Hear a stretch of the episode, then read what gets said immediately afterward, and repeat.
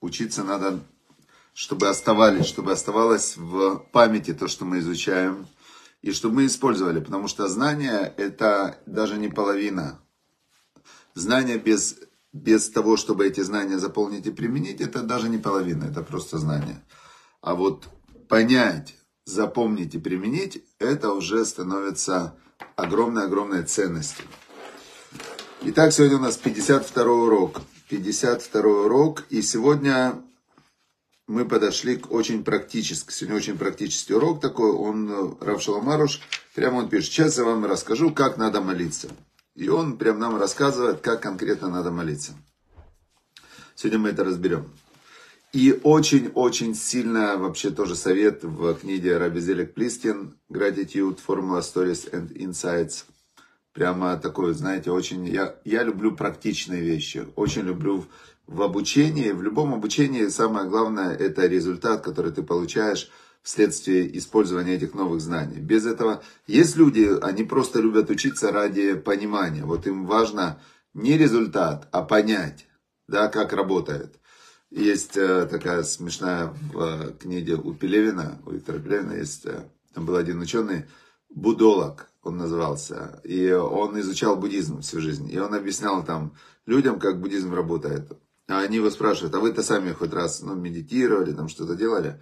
Он говорит, нет, вы не поняли, я не буддист, я буддолог.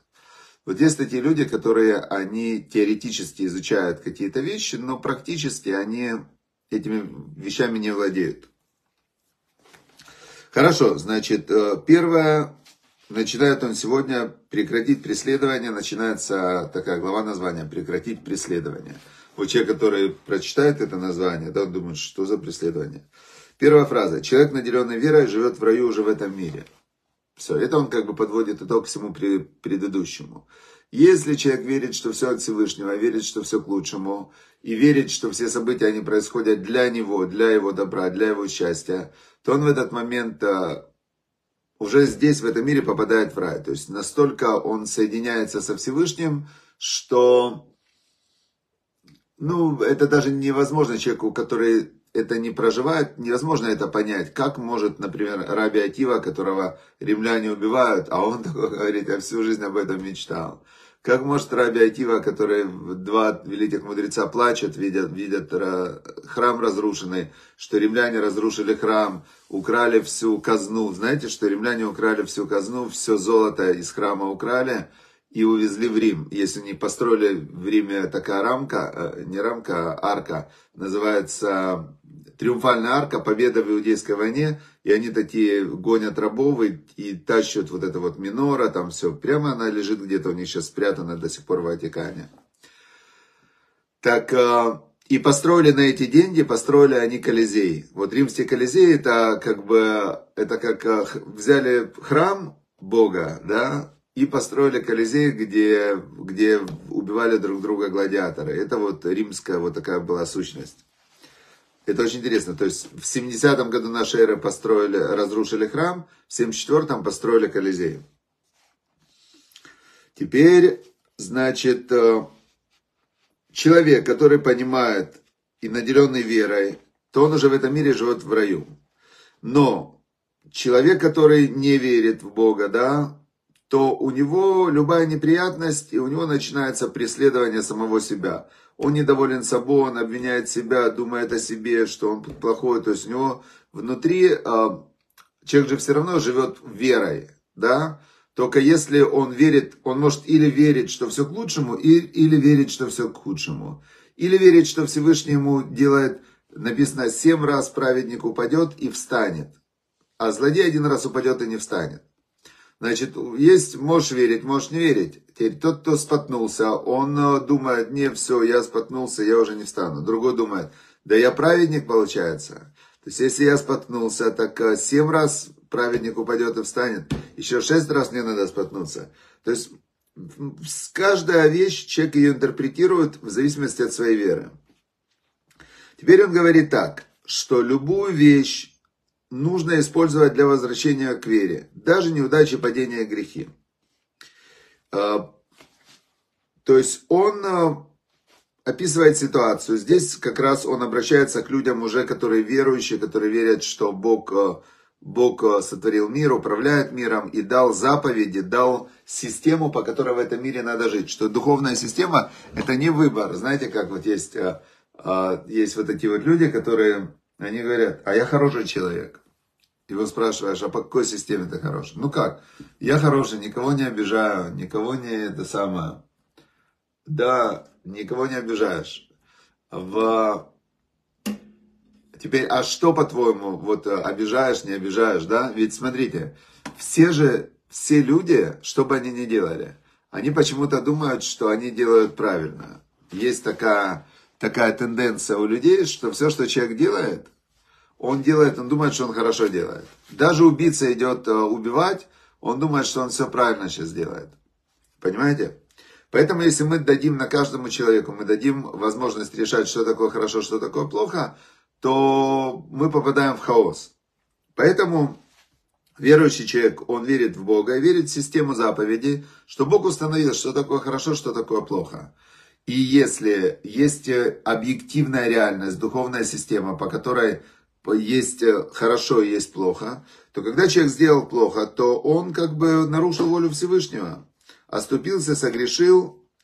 И вот для таких людей обращается Рав Шаломаруш. И он им говорит, смотри, нужно сказать Всевышнему, да, я оступился, да, я согрешил. Но не, нельзя сказать, я больше этого делать не буду. Почему? Потому что ты, и в тот раз ты думал, что ты можешь делать не будешь. Он говорит, как нужно сказать? Нужно сказать так, Творец Вселенной, я принимаю на себя обязательство молиться об этом.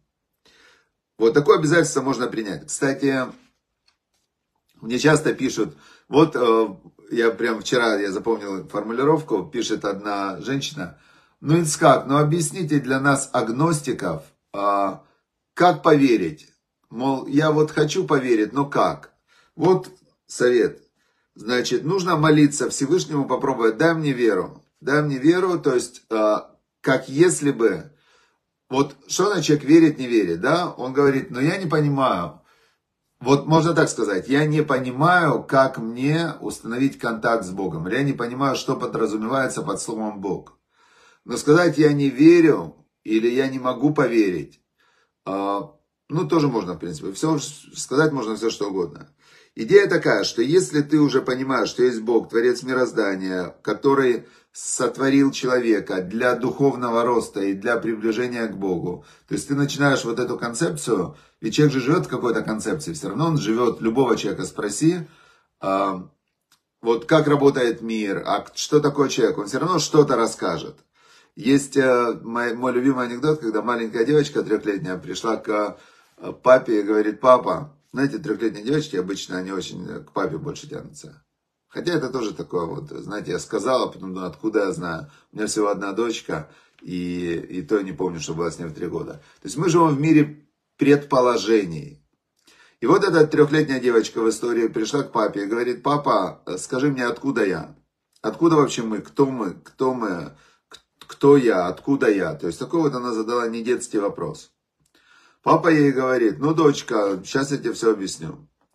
Значит, э, когда-то когда-то землю населяли обезьяны. И эти обезьяны, они, была там одна сильная обезьяна и была одна красивая обезьяна. И эта сильная обезьяна, она, значит, поженилась на красивой обезьяне. И у них родились маленькие обезьяны, сильные и красивые. И одна маленькая обезьяна, сильная и красивая, она а, выбрала себе другую обезьяну, тоже сильную и красивую. И так вот, э, потом у них отпала шерсть на каком-то этапе, потом на каком-то этапе они, значит, э, оделись в шкуры.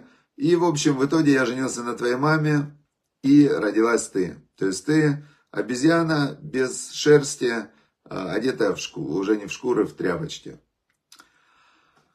Дочка послушала такая, говорит, да, интересно. Пришла к маме, говорит, мама, откуда я? Кто мы? Откуда я?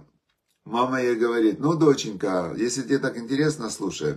Вот э, Творец мироздания, Он сотворил мироздание, все это творение Он сотворил, духовные миры, материальные миры, квантовые миры, все-все-все Он сотворил. И потом э, Он сотворил человека, а человек Он создал помощника, это Хава, Адам и Хава, Адам и Ева.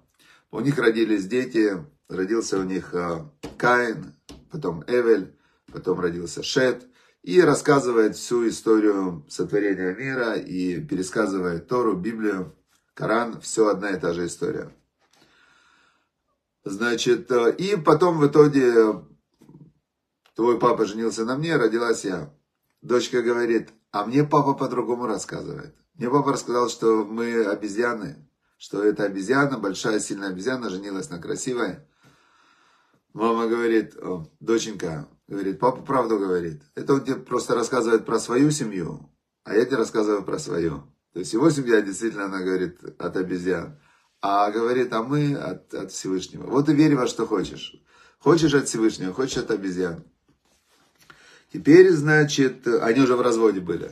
Наверное, они были в разводе, она поэтому это сказала более ярко, что это папа рассказывает о своей семье, а я тебе рассказываю о своей. Если они в разводе были, дочка такую услышала историю вообще, вы не представляете. Вот. Она могла сказать даже, что мама твоего папы ведьма.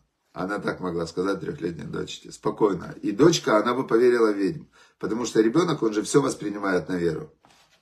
В общем, э, здесь говорит э, Рав Шаламаруш, что надо просить Всевышнего, чтобы он дал прежде всего веру. То есть все, что ты хочешь в себе изменить, нужно просить у Всевышнего, чтобы он тебе дал в этом силу. То есть просить о том, чтобы была вера, чтобы была благодарность, чтобы было счастье, но просить о тех изменениях в себе, которые ты хочешь сделать. Потому что суть человека – это его желание. Его желание. Чем ты больше их выражаешь, чем больше ты их формулируешь в виде просьбы ко Всевышнему, чтобы он эти желания, как э, вот такая форма молитвы, ей рацион мелифанека, пусть будет воля перед тобой чтобы моя воля, мое желание, оно совпало с твоей волей, чтобы оно двигалось в том направлении. Теперь он говорит дальше, он говорит такую вещь. Он говорит, если ты молишься с рыданиями и мольбой, это не работает. Так не надо молиться, он говорит. Это, это путь, который неправильный, и он не работает. Так он объясняет. Надо приучить себя начинать свою ежедневную молитву, значит, он говорит, что очень важный вот эта уединенная молитва, разговор с Богом. Неформальная молитва, а на природе вот этот вот часто, что называется уединенная молитва. И он говорит, нужно обязательно, обязательно начинать ее с благодарности. А чтобы к этому привыкнуть, нужно каждый день благодарить за большие постоянные блага в своей жизни. За родителей, за жену, за то, что тебе удалось хоть немного приблизиться к Всевышнему, к Торе, к заповедям. И за любые малые блага, то есть чем больше ты благодаришь, тем более это для тебя становится естественным. Потом, когда ты э, приходишь молиться, он говорит, молитва состоит из трех частей. Значит, я вам сейчас, говорит, практическое руководство по уединенной молитве. Он говорит, первый этап, самое главное, на час забудь про свои беды. Вот просто забудь и сосредоточься на том добре, которое тебе Всевышний дает, которое есть в твоей жизни.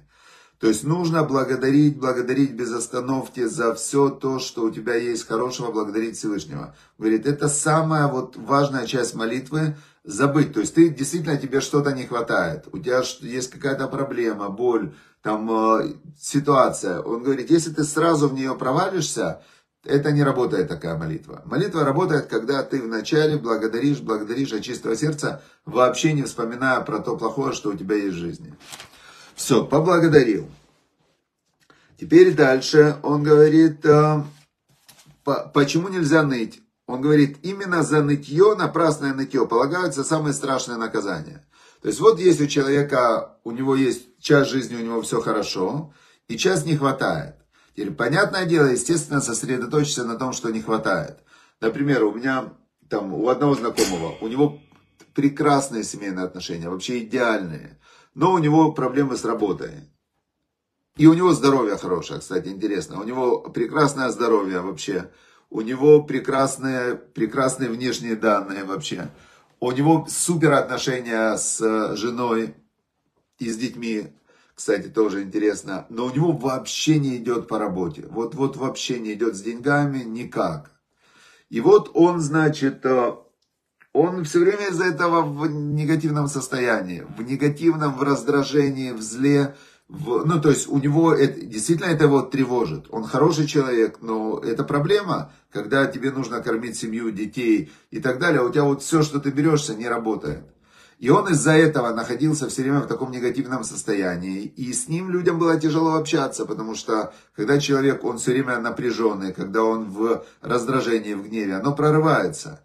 И понятное дело, что людям было тяжело с ним вести бизнес и так далее, потому что при всем его, э, с одной стороны, хороших качествах, но ты все время как будто бы с, находишься с таким негативным взрыво, взрывоопасным предметом. Мешком таким, да. И вот он говорит, э, теперь, но здесь он пишет про другой аспект. Он пишет, что именно за напрасное нытье полагается самое страшное наказание от Всевышнего. То есть он вместо того, чтобы благодарить за жену, благодарить за детей, благодарить за здоровье, благодарить за все то, что у него есть хорошее, и э, прямо вот именно на этой благодарности подниматься к, ко Всевышнему, он э, постоянно ноет из-за денег, и за это, пишет Рав Шаломаруш, ему полагаются самые страшные наказания. Представляете? Теперь, значит, э, Вау, вот тут он пишет интересную вещь, я не обратил на нее внимания. А, просто нечто, почему так происходит? Просто нечто застилает ему все эти блага, да? Та беда, в которую он попал, черная, а на самом деле вовсе не черная, пятно в его жизни, раздувает дурное начало, закрывая всю остальную картину жизни человека, застилая все блага и милости, явленные ему. И все это проистекает из дурного качества неблагодарности, когда человек думает, что все хорошее ему причитается, и для него нельзя посылать никакого испытания, никакой трудности. Вторая причина – это лень, когда человек не хочет работать над приближением ко Всевышнему. И именно это дурное качество побуждает человека поставить черное пятно в центр своей жизни и увеличивать его, пока оно не закроет все светлое и прекрасное, что там было прежде. На самом деле сам человек преувеличивает свои невзгоды, и в результате его жизнь кажется ему чернее, темные ночи, в то время как она не очень черна.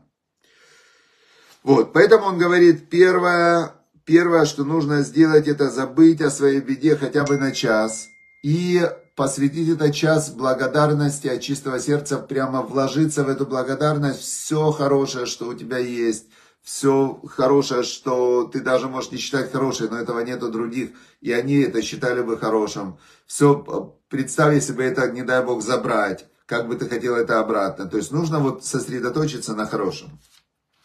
Дальше. После этого он пишет, нужно взять черное пятно, ту беду, из-за которой он стал молиться. То есть эта беда, она его в принципе, если бы не эта беда, он бы и молиться-то не начал. Теперь нужно взять эту, это пятно черное и посмотреть на нее с верой. Это значит, нужно поискать то благо, которое посылает ему Всевышний в самом этом несчастье. А, вспомнить, э, как говорил в Таилиме царь Давид, в тесноте ты дал простор мне, четвертый Таилим, второй отрывок. Или пророк Рамьяу то, что говорил, это час бедствия для Якова, и в нем же его избавление. Нужно посмотреть на беду с верой. Ведь если, человек, если Всевышний дает человеку несчастье, это к лучшему. Творец хочет вручить ему дар, научить его чему-то новому, приблизить к себе. Никакого зла в мире нет. Поэтому нужно посмотреть на это как на тоже на дар Всевышнего и увидеть в нем тоже дар Всевышнего. Это уже сложнее. То есть, но это как раз тот взгляд, который э, максимально тебя приближает ко Всевышнему, к вере ко Всевышнему и исправляет без, э, беспричинное нытье. То есть, если раньше у тебя было все хорошо, но ты ныл без причины, то теперь как это исправить? А сейчас тебе плохо, реально плохо. Но ты в этот момент, даже в этом плохом, ты, ты говоришь, спасибо тебе Всевышний за это. Я понимаю, что ты все равно меня любишь, и что это все к лучшему. И это все ты хотел сделать мне хорошо. Тот, кого Всевышний любит, третья глава в Мишле написано, в тот, кого Бог любит, того Он увещевает. Вот как раз ты меня любишь, это ты меня увещеваешь, ты про меня не забываешь. Отлично. Теперь дальше он говорит, третий этап молитвы. Третий этап молитвы когда человек вернулся к вере и увидел, что черное пятно на самом деле благо, поскольку это начало его спасения и избавления, он может перейти к третьему этапу, то есть рассмотреть, за что ему это пришло, в чем он должен раскаяться и попросить об избавлении. Но дальше он пишет такую вещь интересную. На самом деле я думал не описывать этот третий этап вовсе. Хотя он и важный. Или же порекомендовать читателю отказаться от него. А лишь благодарить. То есть остановиться на первом и на втором этапе. Почему? Потому что он говорит, люди не забывают о своей беде. И они не доходят до искренней благодарности. И они не доходят, то есть и первый, и второй этап большинство людей не делают. Они все равно все время думают о третьем этапе, на нем сосредоточены. И тогда они вместо того, чтобы через благодарность Всевышнему приблизиться к Нему и получить спасение и избавление, они, когда молятся, погружаются в трясину опять напрасного нытья. Они преувеличивают свою проблему, они в нее погружаются, и они, опять же, получается такая ситуация. То есть, приходит, например, возьмем пример, да, один человек другому помогает, старается для него все, но какую-то вещь он ему не сделал. Как часто бывает вот в семейных отношениях, люди друг для друга очень стараются, делают много хорошего, но не замечают это хорошее. Потом одна, одно замечание, одна какая-то критика, и происходит взрыв, все, там, ты, ну, и люди разводятся. Почему? Хотя у них намного больше хорошего, просто они не обращают на это внимания. Так вот он говорит здесь, в отношениях с Богом то же самое. Обрати внимание на хорошее, обрати внимание, наполнись благодарностью, наполнись э, вот этим, именно благодарность ко Всевышнему, и потом попроси, оно, понятное дело, что если, например, там люди в отношениях, и один другому целый день на него и благодарит, и говорит, ты много, столько для меня хорошего сделал, спасибо, я так ценю. И потом он говорит, слушай, одной вещи мне не хватает, дай мне вот эту одну вещь. Понятно? Или там одну вещь ты мне делаешь, мне больно. То есть второй человек, не, у него не будет просто слова, не может сказать, ты ко мне плохо относишься, потому что его до этого прямо полностью и хвалили, и прославляли, и благодарили, и все. Потом ему сказали что-то неприятное. Но это 1%, а это 99%. А когда 99% хорошего промолчали, тогда этот 1% плохого становится 100%. И тогда этот 1% приводит к взрыву. Вот, поэтому он говорит, сосредоточьтесь на первых двух этапах. И когда, поэтому тому, кто не уверен на 100%, что он снова не скатится в напрасное нытье, лучше отказаться от третьего этапа или совершать его лишь понемногу, а большую часть своей молитвы сосредоточить на первых двух этапах. Это он говорит о уединенной молитве, когда нужно на природе сесть и благодарить, 50 минут благодарить, и там 5-10 минут спросить, за что мне раскаиваться, что мне исправить, как мне из этого выйти. А не наоборот, типа, ну спасибо, что живой, ну мне так не хватает, не хватает, не хватает, не хватает. Не... Понятно, значит, это 50 был второй урок, очень важно, он нам дал такую вот прям практическую, практическую совет – приятно, полезно, хорошо. Спасибо, Рав Шаламаруш. И нужно привыкать благодарить за все. Спасибо, Рав Шаламаруш. Спасибо, Рав Зелек Плиснин. Спасибо, Владимир Косятевич. Спасибо, Гаина Нави. Спасибо, Ирина Кушер. Спасибо, Игорь Луцах. И Андрею тоже спасибо. И Славе П. П. И Дмитро, и Дэн Дубрайл. Дэн, привет. Привет. Хорошо, друзья, все. Всем спасибо. И вторая наша книга называется она Thank you. Thank you. И 52 урок Ask for Gratitude. Называется урок очень полезный, такой практичный. Очень люблю такие практичные уроки. Ask for Gratitude. Спрашивая, проси о благодарности. Значит, он говорит такую вещь. Хотеть для людей быть благодар, чтобы их благодарили, за то, что они делают для других. Это is a strong human desire. Это сильное человеческое стремление. То есть все люди хотят, чтобы их благодарили. Когда кто-то для вас что-то делает, то человек ждет благодарности. Он ждет, ему это важно получить благодарность. Поэтому вот надо начать с близких, с детей, с, и так далее. Спасибо, искреннее спасибо. Теперь он говорит, что высочайший уровень, к которому надо стремиться, это делать добро, не ожидая благодарности. Но это, он говорит, это уровень, к которому надо стремиться. Но пока, пока человек достигнет этого высочайшего уровня, это для него нормально хотеть, чтобы его благодарили. Теперь, а, Но если ты хочешь, чтобы кто-то был благодарен тебе, а он не благодарен, то it is easy to say wrong things. Очень легко сказать здесь неправильные вещи, которые только ухудшат ситуацию. И он приводит контрпродуктивные э, модели, вот прям запишите их, которые нельзя говорить людям неблагодарным. Первое, что нельзя говорить им, почему ты такой неблагодарный? Но это же прям первое, что хочется сказать там кому-то, ребенку, например, или еще. Почему ты такой неблагодарный? Он говорит, нельзя так говорить, вообще нельзя. А, когда ты уже станешь благодарным, каким ты должен быть, тоже нельзя. Это мне очень больно, что ты неблагодарен мне. Я ненавижу это, нельзя говорить. А, я в гневе, что я работаю так тяжело для тебя, а ты так, а, так неблагодарен. Нельзя говорить. И все подобные штуки, которые, которые э, звучат негативно и как нападение, их нельзя говорить. Почему? Потому что другое, другая person, да, тот человек, которому вы это говорите, он автоматически начинает защищаться и часто начинает контратаковать. You aren't grateful to me. Ты тоже неблагодарный. И начинается конфликт. Он говорит, а как нужно сказать? О, вот теперь нужно записать, прям возьмите ручки, запишите, или потом пересмотрите урок. А, твоя благодарность очень для меня много значит. Your gratitude would be very meaningful for me. Это для меня очень много значит. Имеет большое значение твоя благодарность. Я благодарен тебе, когда ты выражаешь свою благодарность. Я, я думал, что мне не нужна твоя благодарность, но мне нужна. И когда ты выражаешь свою благодарность мне, это для меня как солнечный свет для, для цветов. Красиво? И когда ты благодарность выражаешь, это как солнечный цвет, свет для цветов. Или можно так сказать, когда ты выражаешь благодарность, это делает меня таким счастливым. That you will gain a lot by doing. И ты очень много выиграешь, если будешь это делать. То есть перевести все в позитив. Человеку не надо тогда защищаться. Да? То есть это позитивная, как конструктивная, строящая просьба. Просьба именно. Да? Не нападение, а просьба.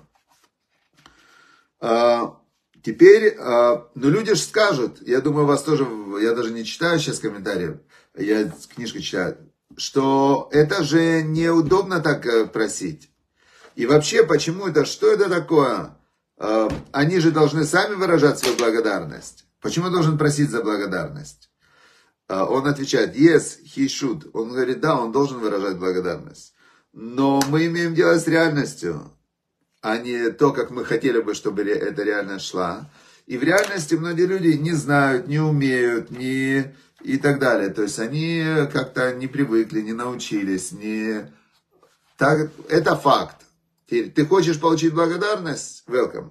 И вот он рассказывает историю, как пришла одна пожилая женщина, 60-year-old grandmother, бабушка 60-летняя, которая была очень горькая ей была, и она говорила, жаловалась, что никто не меня не благодарит, я делаю для всех много работы. А, значит, а, мои работодатели, они меня не благодарят, а только мне говорят, если я ошибаюсь.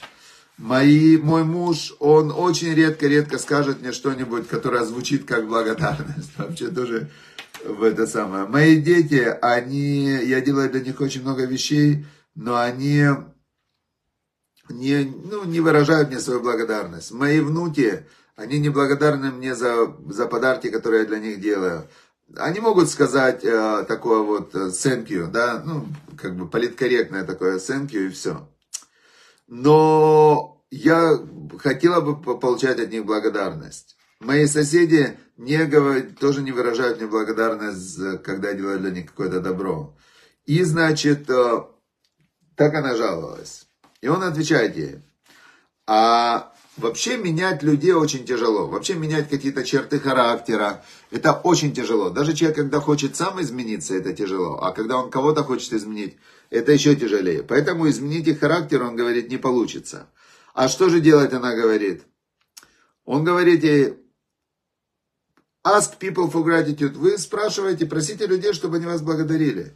Но я не могу это сделать, она говорит. Почему, значит, э, я буду это делать? Я, значит, э, я буду чувствовать себя неудобно и все. И тогда он ей ответил. Он говорит, э, намного Смотри, у тебя есть два варианта. Первый, или мучаться и страдать, что тебя не благодарят. Второй вариант, это сказать, чтобы поблагодарили. Э, и если тебя не поблагодарят, ты ничего не потеряешь. То есть ты останешься так же, там же, где была. А но многие люди тебя поблагодарят. И он говорит такую вещь важную. Э,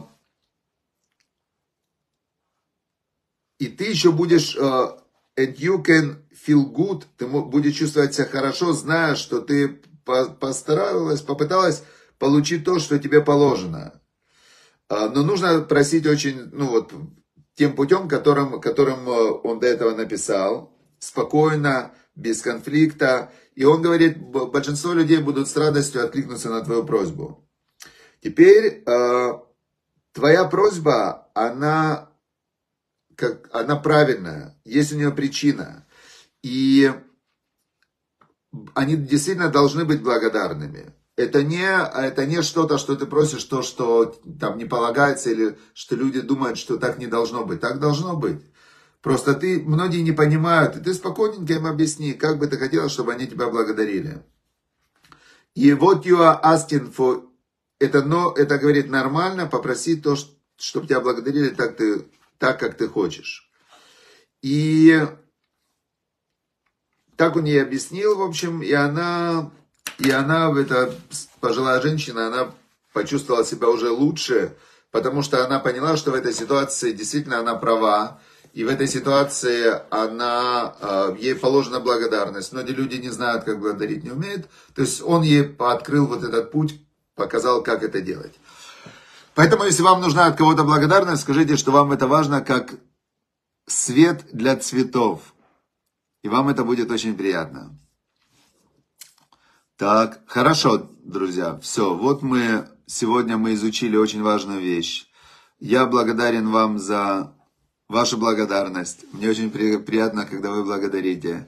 Мне очень приятно, когда вы делитесь этими уроками и э, применяете в своей жизни то что, то, что мы изучаем, и делается ваша жизнь счастливее.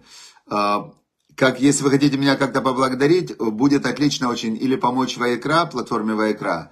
И второе, что мне нужно еще, что в Инстаграме я начинаю с понедельника курс, бесплатный курс, бесплатный марафон, который называется «10 шагов к счастью». Я сейчас пишу эту новую книгу «10 шагов к счастью». Благодарность это только вы знаете. Благодарность это будет первый шаг. Как раз первый день мы будем изучать про благодарность. Это такой будет марафон очень, ну, я хочу сделать его очень интересным, полезным, чтобы было много людей. Поэтому, пожалуйста, зайдите на мой инстаграм и поделитесь приглашением на марафон. То есть мне важно, чтобы было очень много людей участвовало в марафоне, а, чтобы эта волна счастья, она пошла прям, распространилась и рассела ту тьму, в которой мы последние что-то с 20 года, как бы такие события, хотя по большому счету все, слава Богу, слава Богу, глобально все хорошо, но как-то вот э, коронавирус, потом война, сейчас еще война в Израиле, но глобально все равно мир идет к улучшению. Я прям чувствую, вижу, и даже война эта, она побудила, видите, как я благодарю Всевышнего, что она побудила очень сильно заняться распространением благодарности, счастья, веры в Бога. Получается, что если бы не вот эти вот э, события, да, очень страшные, негативные, болезненные, но не поднялась бы вот эта волна добра. То есть э, обычно добрые, хорошие люди сидят спокойно и все. Только злодеи, вот знаете, это обидно, что что злодеи, такие прям, ну, маньяки, да, они, они действуют. А хорошие, добрые люди сидят, отдыхают, празднуют, расслабляются. Им и так хорошо, им не надо действовать. И вот именно злодеи, поэтому их мало. Они, это как вот гниль такая, да, но они прям провоцируют мир на войны, они провоцируют мир на, то есть прям буквально, ну, как вирусы такие, да, но они провоцируют мир на зло. То же самое, черные вот эти пятна в жизни каждого из нас, они есть, безусловно, но они, а, это именно пятнышки, которые иногда для человека застилают все остальное. И нам важно увеличить свет, увеличить свет через благодарность, через счастье, и этот свет растворит вот эти черные пятна. Все, всем удачи, успехов, шавуатов, удачи, успехов, чтобы Всевышний чтобы через благодарность вы приблизились ко Всевышнему, мы приблизились, а Он восполнил все, что нам не хватает, здоровья, если не хватает, благополучия, счастья семейное и так далее. Все, всем хорошей недели.